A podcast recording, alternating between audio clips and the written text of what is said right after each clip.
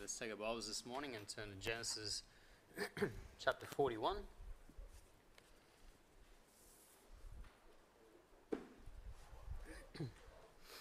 Genesis 41 this morning. and we're going to pick it up from verse uh, 28. Genesis 41, verse 28, 28 says, Sorry, this is the thing which I have spoken unto Pharaoh. What God is about to do, he showeth unto Pharaoh. Behold, there come seven years of great plenty throughout all the land of Egypt. And there shall arise after them seven years of famine, and all the plenty shall be forgotten in the land of Egypt. And the famine shall consume the land, and the plenty shall not be known in the land by reason of that famine following, for it shall be very grievous. And for that the dream was doubled under Pharaoh twice. It is because the thing is established by God, and God will shortly bring it to pass. Now, therefore, let Pharaoh look out a man discreet and wise, and set him over the land of Egypt. Let's commit our time to the Lord.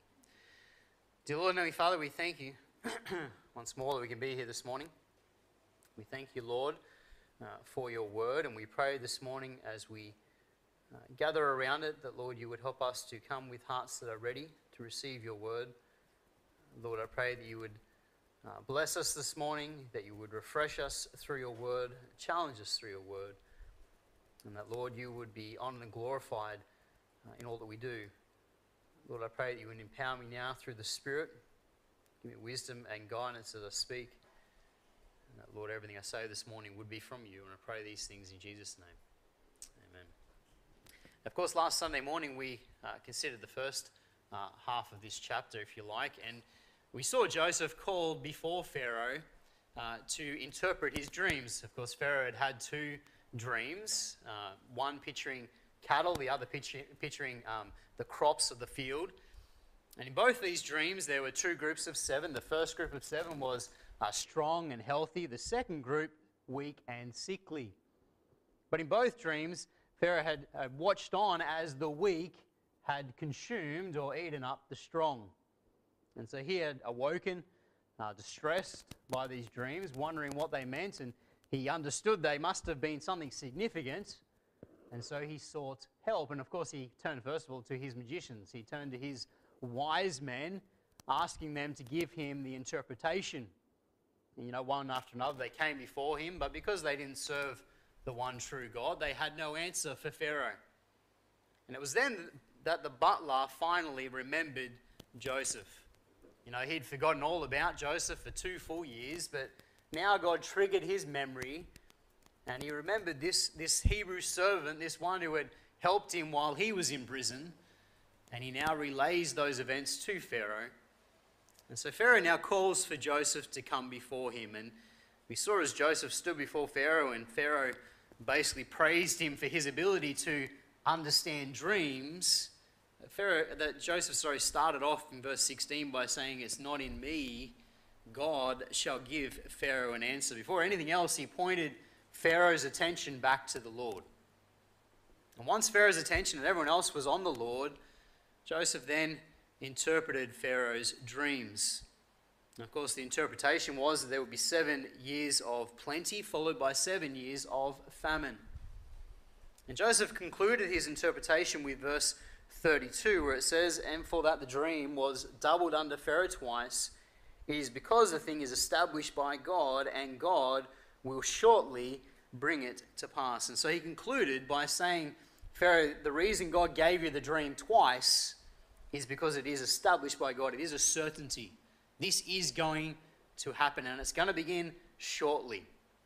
And so the time to act is now.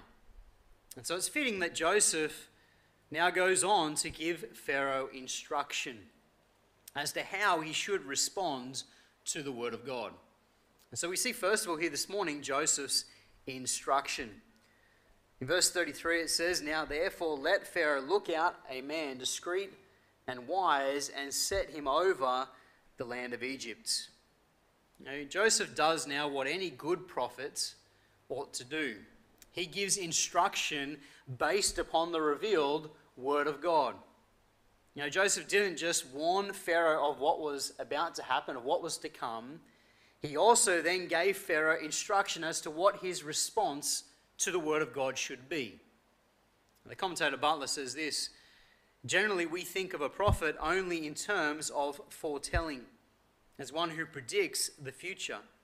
But he is a poor prophet if he does not tell us our present duties in view of his prophetic disclosures. Joseph was a true prophet, for he not only predicted the future, but he also prescribed present duty in light of the predicted future. So Joseph here is fulfilling his responsibility as a prophet of God. He's given the interpretation, showed Pharaoh what God's word is, and now he gives Pharaoh the answer. Okay, he tells him what his response ought to be to God's word. And he instructs him here in verse 33 to 36. Uh, let's just read it all. It says in verse 33 Now therefore, let Pharaoh look out a man discreet and wise, and set him over the land of Egypt let Pharaoh do this, and let him appoint officers over the land, and take up the fifth part of the land of Egypt in the seven plenteous years. And let them gather all the food of those good years that come, and lay up corn under the hand of Pharaoh, and let them keep food in the cities. And that food shall be for store to the land against the seven years of famine, which shall be in the land of Egypt, that the land perish not through the famine. And so here we see his wise instruction unto Pharaoh. He tells Pharaoh that he needs to choose out someone, a man who is discreet and wise, and put them in charge of storing up food over the next seven years. And Joseph suggests that he takes a, a fifth part, or 20% of all that is produced in those seven years, and put into storehouses right throughout the land of Egypt. So that in the seven years of famine, they could open those storehouses and distribute it evenly unto the people. You know, Joseph's instructions here are indeed words of wisdom, aren't they? And they demonstrate to us the fact that Joseph is a man of God, walking with the Lord, and God gives him this wisdom. Remember, he's only 30 years of age. He has wisdom beyond his years in a lot of ways. And God is the one who's giving him this wisdom. You know, as he speaks these words under Pharaoh, Pharaoh now needs to listen and respond. And if he will respond to Joseph's instruction, to these words of wisdom, Pharaoh will spare his nation from the, the, the suffering that is to come by heeding the word of God, heeding the instruction of the man of God. You know, it's important that we note here that, you know, there's no suggestion that Joseph is putting himself forward here, is there? You know, Joseph doesn't say, you need to pick me and I'll take care of your problem. There's no suggestion he's putting himself forward as the one that Pharaoh should choose. Joseph here is not seeking personal gain. The reason why he gives this instruction is because, as I said, he's fulfilling his role as a prophet. He's given the interpretation, he's giving the instruction, the response necessary according to God's word. You know, as we consider Joseph's instruction here, you know, I don't know about you, but I was reminded of our own responsibility as believers to not only warn people with the Word of God, but also to instruct them with the Word of God, to give them the answer, to tell them what their response must be, the solution. You know, warning people about judgment to come without telling them that there is a way, way to escape that judgment, faith in the Lord Jesus Christ, that's a failure on our part, isn't it? You know, if we just preach judgment and we fail to tell people there is an answer, the Lord Jesus Christ, we failed in our responsibility as prophets, foretellers of the Word of God, foretellers of God's Word.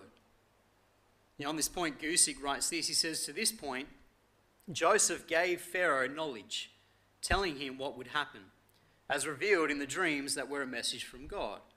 Now Joseph begins to apply wisdom to the knowledge it's good to remember the difference between knowledge and wisdom. Knowledge tells you what's going on, wisdom tells you what to do about it. You see, we need more than just knowledge of God's word, don't we? You know, man needs more than just knowledge of God's word. We need wisdom to know how to apply God's word, how to put it into practice, how to respond. You know, that's true personally. Anytime we come to God's word, we need to pray that God will give us wisdom so we might know how we should respond to God's word. Now, of course, it's true anytime we share God's word with others. We need to pray that God gives us wisdom to know how to apply God's word, if you like, to give them instruction based on the word of God. And certainly Joseph here, he does that. Joseph demonstrates godly wisdom and faithfulness to his role as a prophet as he gives this wise instruction unto Pharaoh based upon the revealed word of God. And that brings us, secondly, now to Pharaoh's response. Pharaoh's response. Look there in verse 37. It says, And the thing was good in the eyes of Pharaoh and in the eyes of all his servants. And Pharaoh said unto his servants, Can we find such a one as this, a man in whom the Spirit of God is? You know, Joseph is the prophet, declaring the message from the Lord, and he's given the instruction based upon that message. Pharaoh, he's the receiver of the message, isn't he? You know, Joseph's the prophet, Pharaoh is the one listening, the one receiving. And just like the, the prophet has a responsibility, the one receiving, the one listening has a responsibility as well. And that responsibility, of course, is to respond accordingly, to act upon the word of God. And Pharaoh remarkably does just that, doesn't he? Now, we should commend Pharaoh here for his response. You see, he heard and believed Joseph's interpretation of the dream, didn't he? Okay, he believed what Joseph had said unto him. He believed that it would come to pass exactly as Joseph had said, exactly as Joseph's God had said. He believed it was the revealed word of God, and it's because he, he believed it to be true that he now seeks to obey this wise instruction given unto him. Commentator Butler commentated and said this He said, The prudence and promptness of Pharaoh in believing the warning and obeying the instructions from God's messenger benefited him immeasurably, as it will anyone who reacts so positively to divine revelation. You see, anytime someone reacts positively to divine revelation, it benefits them. You know, and it's sad, isn't it, that more people today don't respond like Pharaoh. You know, a lot of the times today when we share the word of God, we get a thank you. Oh, that's nice. Thanks for sharing. But there's no desire to act upon it, is there? There's no desire to obey and put into practice God's word or to believe it by faith. Many fail to believe, and therefore they see no urgency, no urgency to obey. But not Pharaoh. Pharaoh believed the message and he saw the urgency, and so he obeyed. It results in obedience. In verse 37 and 38, as we read before, we see Pharaoh immediately, he knew who this discreet and wise man should be. Just look there again in verse 37. It says, And the thing was good in the eyes of Pharaoh and in the eyes of all his servants. And Pharaoh said unto his servants, Can we find such a one as this is, a man in whom the Spirit of God is? You know, Pharaoh straight away knew that Joseph was the solution. Joseph was this discreet and wise man who should be put in charge of all these things. And notice what, re- what reason Pharaoh gives. He says there at the end of verse 38 a man in whom the Spirit of God is. That's the reason he chooses Joseph. He, he can see that this man has a relationship with God. Has a relationship with God. You know, Pharaoh, he had many wise men, didn't he? We, we saw, he called them before him. He had many wise men, he had magicians, but Joseph stood out as different. There was something different about Joseph. He stood out head and, head and shoulders above the rest. And it's because of his relationship with God, and Pharaoh understood that. And we've seen that multiple times throughout Joseph's life, haven't we? You know, Potiphar noticed the difference in Joseph's life, his relationship with God. The jailer noticed the difference in Joseph's life, his relationship with God. And now Pharaoh notices the difference, it's his relationship with God. You know, we mentioned it last week, but God's timing in this was all perfect, wasn't it? You know, by the time Joseph is called to the palace, the wise men have all had their chance and they've all failed miserably.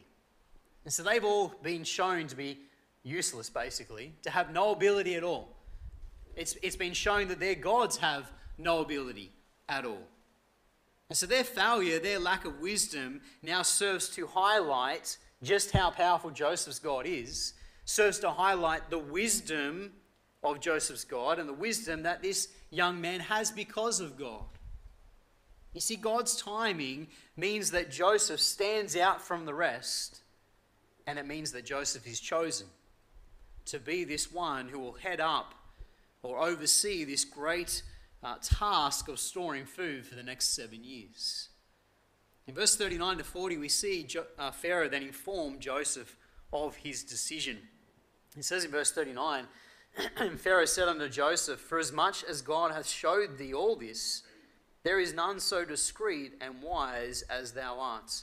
Thou shalt be over my house, and, and according unto thy word shall all my people be ruled. Only in the throne will I be greater than thou. You Pharaoh now informs Joseph of his decision that he is the one he has chosen to head up this great task. You imagine Joseph's reaction in that moment when he heard these words from Pharaoh, when he hears him make this declaration. You know, it wasn't that long ago that Joseph was sitting in prison, wondering if he would ever get out of prison, if he would ever have a change in his circumstances. And now all of a sudden, he's not just been called to the palace for a one off occasion. He's been called to the palace. He's given this wise interpretation that the Lord's given him and instruction. And now he finds out that he's going to be second in command over all of Egypt. God is indeed good, isn't he? God is good. You know, one commentator wrote this Joseph's promotion at this point in his life is mind boggling and almost breathtaking. One day he's a restricted Hebrew slave serving an open ended prison sentence.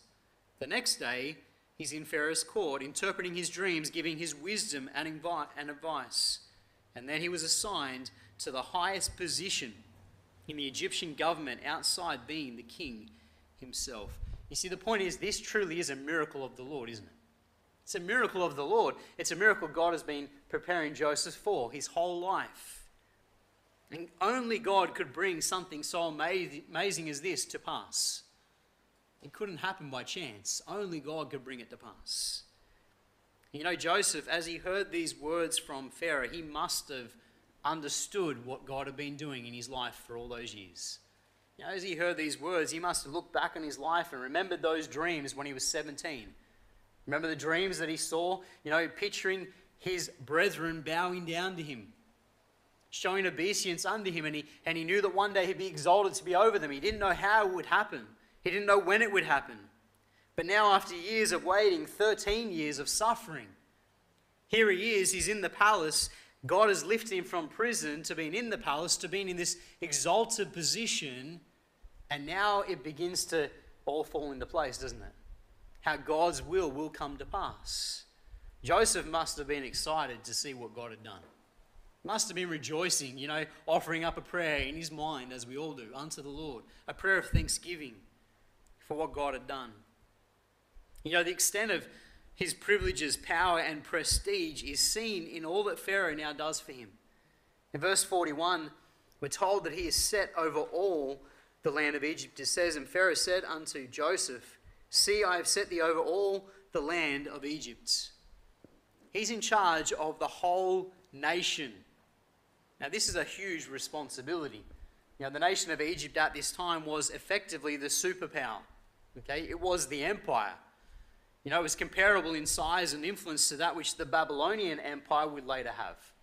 And so that, this is a, a massive, massive responsibility that's put upon his shoulders. He is over all the land of Egypt.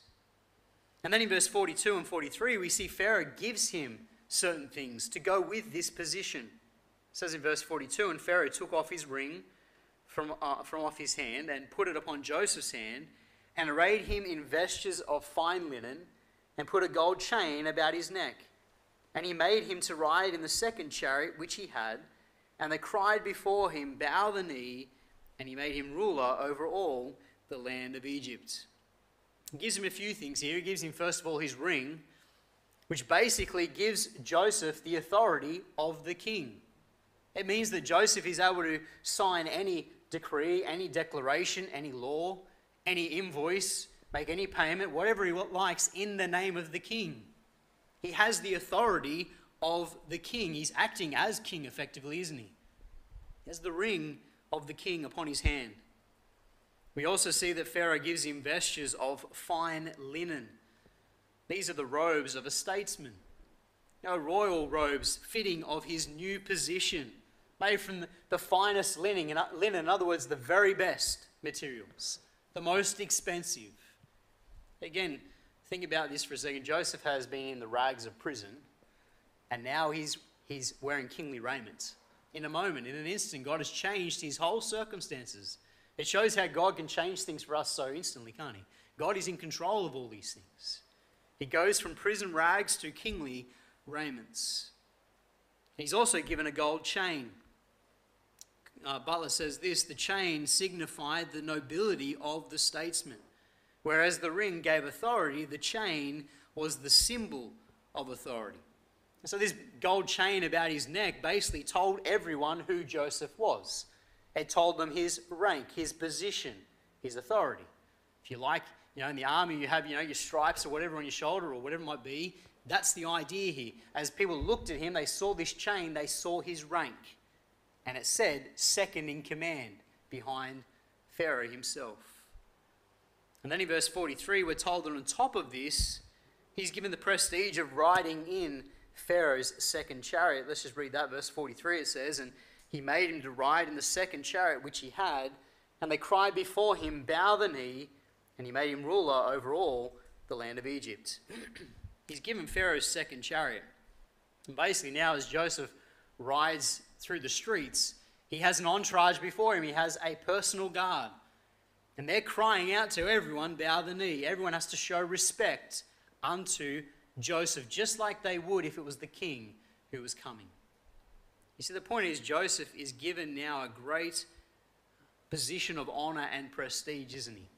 He's lifted up out of prison to this position of being second in command, and all this prestige, all this honor goes with this position. And his authority is summed up for us in verse 44. It says, And Pharaoh said unto Joseph, I am Pharaoh, and without thee shall no man lift up his hand or foot in all the land of Egypt. Basically, what Pharaoh says here is he says, I'm, I'm king, but nothing's going to happen without going through you. Nothing's going to happen without crossing your table and you giving it the sign of approval. This is an incredible amount of authority, isn't it? To be put upon the shoulders of someone so young as Joseph. You know, as I mentioned earlier, only God could bring something so amazing, something so incredible to pass. And it demonstrates the truth of Proverbs 21. Just turn over there, Proverbs. Proverbs chapter 21.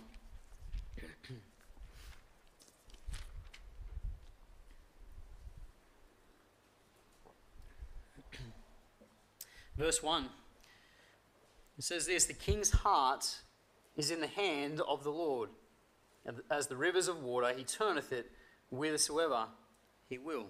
The king's heart is in the hand of the Lord. That truly was the case here, wasn't it? The king's heart was in the hand of the Lord. The Lord was moving behind the scenes, he was working in Pharaoh's hearts to bring this wonderful exaltation to pass. It was all of God. And, You know, we also see demonstrated the truth of Psalm 75 that promotion comes from the Lord. Just turn there, Psalm 75. Psalm 75 and verse 6. It says, For promotion cometh neither from the east, nor from the west, nor from the south, but God is the judge. He putteth one down and setteth up another. Promotion is from the Lord. And there is no doubt that this promotion was from the Lord. And God had prepared Joseph for this position, hadn't he? He prepared him perfectly to fulfill this role.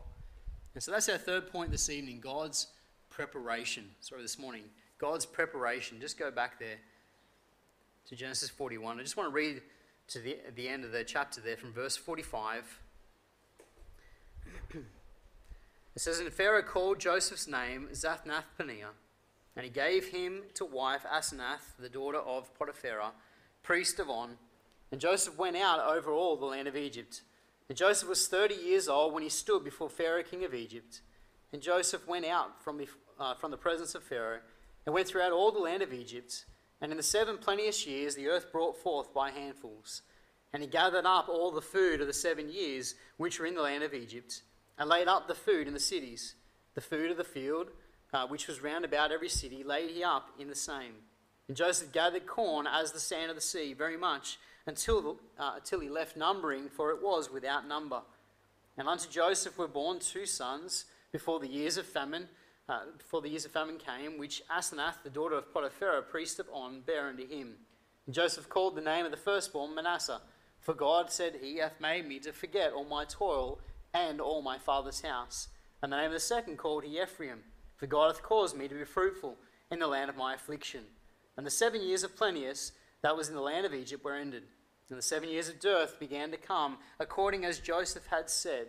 And the dearth was in all the lands, um, but, in all, but in all the land of Egypt there was bread. And when all the land of Egypt was famished, the people cried to Pharaoh for bread. And Pharaoh said unto all the Egyptians, Go unto Joseph, what he saith to you, do. And the famine was over all the face of the earth. And Joseph opened all the storehouses and sold unto the Egyptians. And the famine waxed sore in the land of Egypt.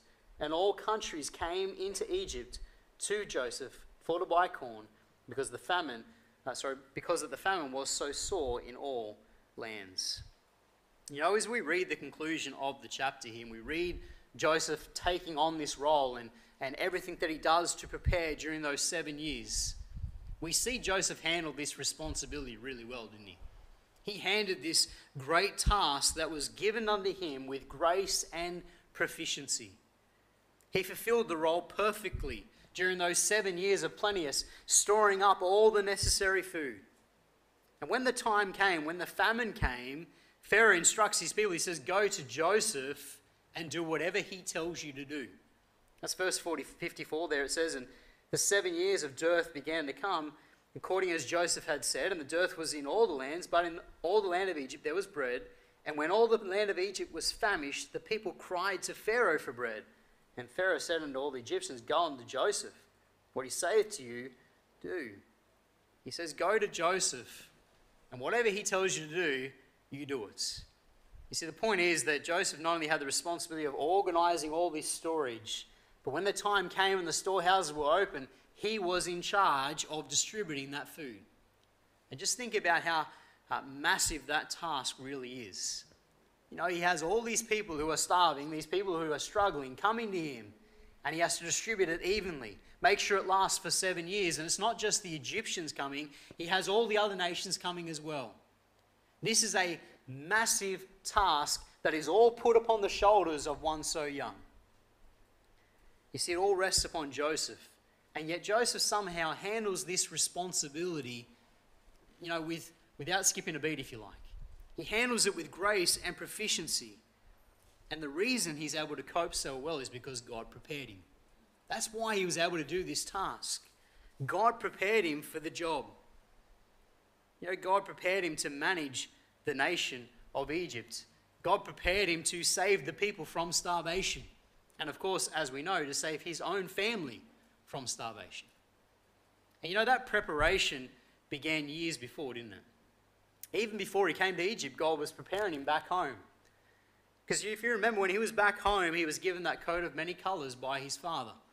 Remember when we talked about that? That coat of many colors is this long sleeved, long hemmed coat and it symbolized that he was given the birthright by his father, that he was going to be the head of the family one day. And so his father was already putting responsibility upon Joseph. He was in charge of the herds, the flocks. He had a position of authority within his own household. And then, of course, God moved him down to Potiphar's house. And it wasn't long before Joseph was raised to being in charge of Potiphar's house overseeing everything. Potiphar left and trusted everything to his care. And then, of course, he was in prison. And once more, he's raised to being in charge over all the affairs of the prison. You see, as we look back now over all those events, and even as Joseph looked back, we can see that God had been preparing him for this time. God had been preparing him for this position of authority, this position of management, if you like over the nation of Egypt. You know, the Lord had been training him, teaching him how to be a good steward. The Lord had been teaching him how to run a country on a small scale. Each of those responsibilities was this job on a small scale, wasn't it? You know, at home, as the, the heir, the, the one who was the head of the family, this is the responsibility. In Potiphar's house, this was the responsibility. in the jail. This was the responsibility. God had given it to him on small scale, and now he is thrust into this position on a large scale, the largest scale, in charge of the nation. You know, God had trained him, and it was only when he was ready that God put him into the role. But you know, perhaps the greatest and most important lesson that Joseph had been taught through all those years was humility. God taught him to be humble. You know, in verse 46, we see that Joseph, he's only 30, isn't he? says, and Joseph was 30 years old when he stood before Pharaoh, king of Egypt. And Joseph went out from the presence of Pharaoh and went throughout all the land of Egypt. He's 30 years old when this responsibility is put upon his shoulders. This is an incredible burden for someone so young. And the temptation would have gone with it to be filled with pride, wouldn't it? To be puffed up with pride. Look at me, look at how great I am. The commentator Gertz writes this. He says, When Pharaoh gave Joseph this high position, he was only 30 years old. Few men have been given this kind of power and authority at so young an age. And when they are, it frequently leads to arrogance, irresponsible behavior, and often their downfall. Many others put into a similar position would have been destroyed by this amount of authority. The commentator Butler says a similar thing. He says Joseph was put over every Egyptian except Pharaoh. Such a great elevation would be the ruin of most people. Only a man like Joseph, schooled in adversity and sorrow, could meet a sudden elevation like this without pride and self exaltation. His rigorous training enabled him to encounter success without succumbing to its flatteries. You see, God had prepared him adequately so that when he was in this position, he didn't get lifted up with pride. His heart wasn't lifted up, he remained humble. You know, he would have faced the temptation of pride, as we all would, but the years of preparation, the years of hardship had taught him humility. And so he faced this test, and it's because of his humility that God was able to exalt him, isn't it? It's because he was a humble man. You know, Joseph, he'd been faithful in little, and so God now was able to entrust him with much. You know, Matthew 25, Christ taught a parable about that very truth, didn't he? And in verse 21, it says, His Lord said unto him, Well done, thou good and faithful servant. Thou hast been faithful over a few things. I will make thee ruler over many things. You know, that perfectly describes Joseph, doesn't it? Faithful in little, the little tasks he was given along the way, so that God now could exalt him and give him much. Wherever God placed him, he remained faithful. He kept trusting God and he remained humble. And that's why God exalted him. That's why God could use him. You know, James 4, verse 10 says, Humble yourselves in the sight of the Lord, and he shall lift you up. It's the humble that God chooses, that God exalts. James 4, verse 6 also says, God resisteth the proud, but giveth grace unto the humble. You see, beloved, may we, like Joseph, learn to humble ourselves before God. You know, be content with where God's got us. Be faithful in the position He's given us, though small it may seem. Be faithful there first, humble, content, and faithful to the Lord. For it's those who are faithful, those who are humble, that God can entrust with much that God exalts and uses to his glory. May the Lord help us today to be like Joseph, be a humble servant, someone God can use. Let's close in a word of prayer. Dear Lord and Heavenly Father, we thank you so much for your word today. We thank you for Joseph. And Lord, every step of the way, we see his humility, we see his faithfulness to whatever task you gave him. And Lord, he always performed it well. And Lord, it's a testimony to, uh, Lord, his heart. And Lord, may you help us to likewise humble ourselves, to be content where you've got us and to serve faithfully where you've placed us. And Lord, may you uh, help us to remain humble so we might be someone you can use to your glory. Lord, bless as we close, as we depart from this place, in Jesus' name.